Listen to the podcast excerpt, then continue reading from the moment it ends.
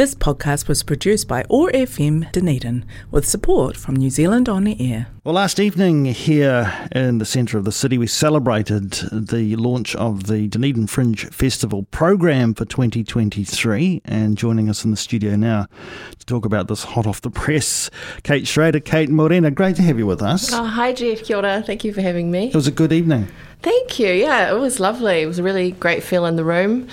Um, we were busy all day yesterday setting up the space and kind of, you know, running at full speed. So it was great to slow down and spend time with everyone to celebrate the launch of the program. I mean, apart from making sure you actually had some printed programs to give to people, yes. you know, what's what's the purpose? What's important about uh, about launching the program in that way? Acknowledging, I guess, all the people that have made it possible. Absolutely. So it's it's kind of multifaceted. It's about celebrating all the people that have got us to this point. So that's um, sponsors, it's the team, it's the artists, it's the community. Um, you might know that we ran a boosted campaign late last year, and that was a really pivotal moment for us in going ahead with this festival.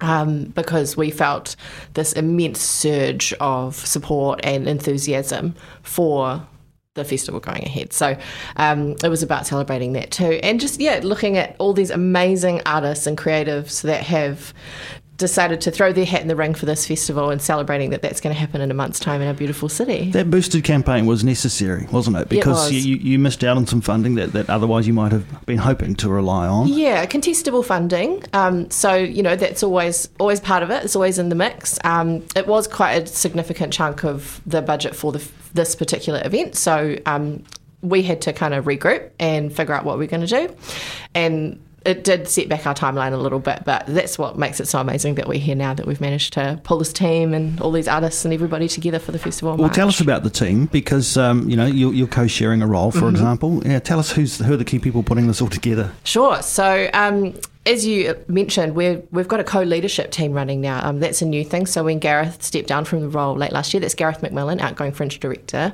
um, and actually someone who we thanked last night as well for his incredible contribution. It's it's really not an exaggeration to say that the work that Gareth did over those five years put us actually in a position to be able to go ahead this year. Um, so we're incredibly grateful to him. Um, so the team now is a it's a co-leadership team. And so it's myself and Ruth Harvey in the co-director roles, and then Katrina Thompson, who's a long-time fringe fringer, um, in an operations role as well. And it's like a three three-person leadership team. Um, and there's multiple reasons for that. I mean, we really believe that leadership is not you know, it's a shared thing. Everybody is a leader in their own way and has their thing that they bring to the table that complements each other.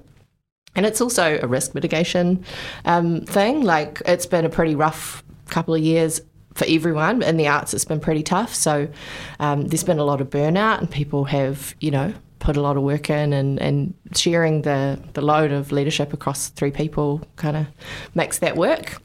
Um, and then the rest of our team, they come together for the fringe themselves. So we've got, gosh, let me list everybody off. We have two production managers this year, Ash Dawes and Andy Meldrum. Um, we have volunteer coordinator Gemma. We have two interns, Miko and Miata. Uh, we've got Callum who's editing our videos, and then I'm forgetting someone. Oh, this is challenging. I'm looking around the room in my mind. You're doing an amazing job, Kate. Thank you. Hang on, I've got production managers, I've got marketing, I've got Gemma, the volunteer coordinator. I think I got everybody. I'll well, realise later. Well, I mean, you, you, mentioned volunteers, and of course, they're going to be a huge part of uh, Dunedin Fringe 2023 yes. uh, as it's as it rolls out uh, on those dates, which is 16th uh, of March yes. through the 26th of March.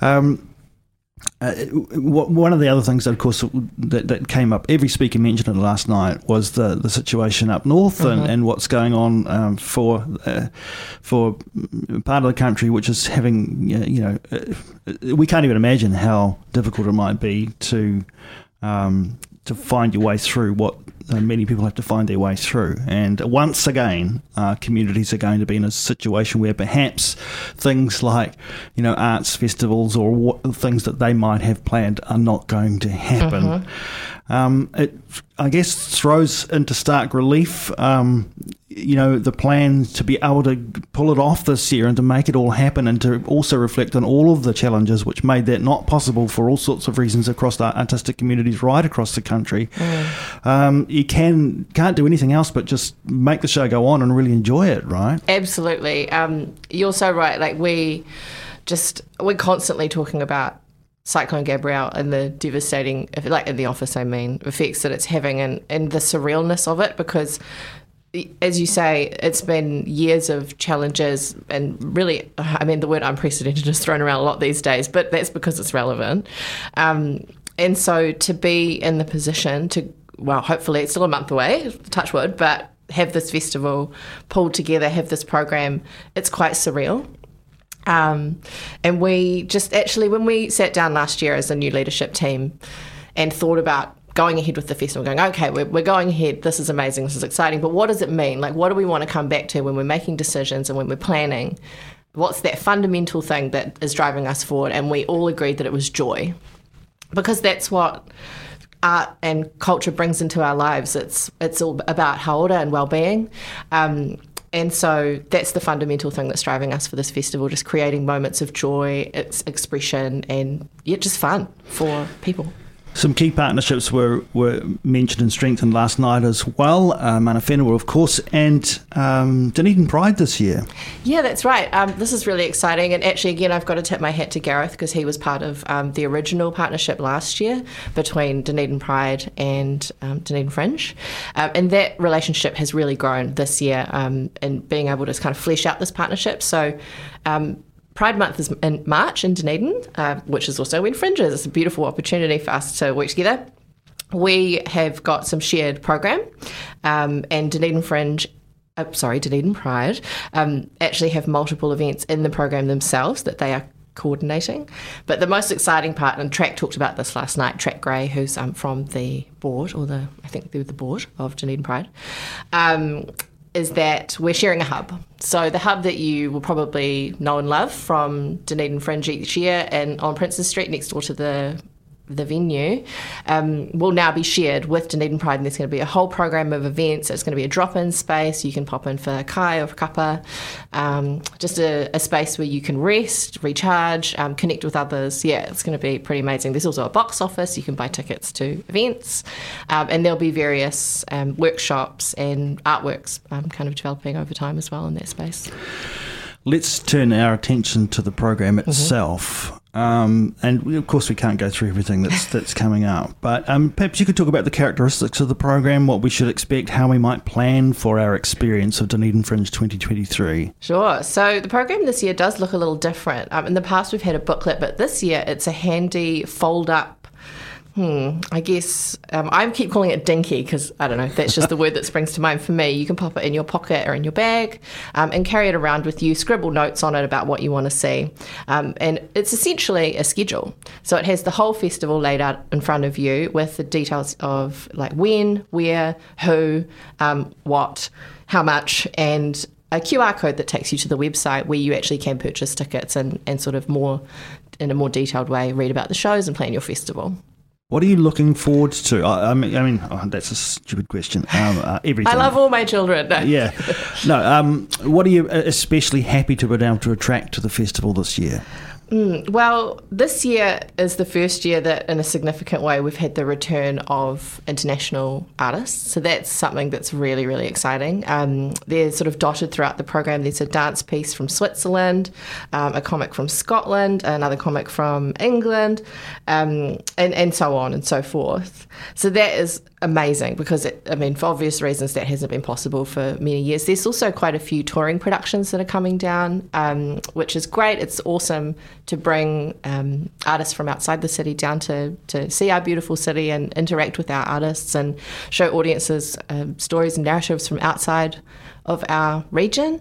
And then there's some amazing work, local works as well. Um, there's a few that have come through the Ōtepoti Theatre Lab program, like, um, let me think, oh, the, the many deaths of Jeff Goldblum.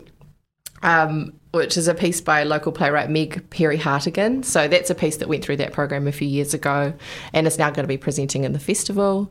Um, there's, gosh, there's heaps. I mean, um, Billy T Award nominated comedian and originally from Dunedin, James Mustapic is back.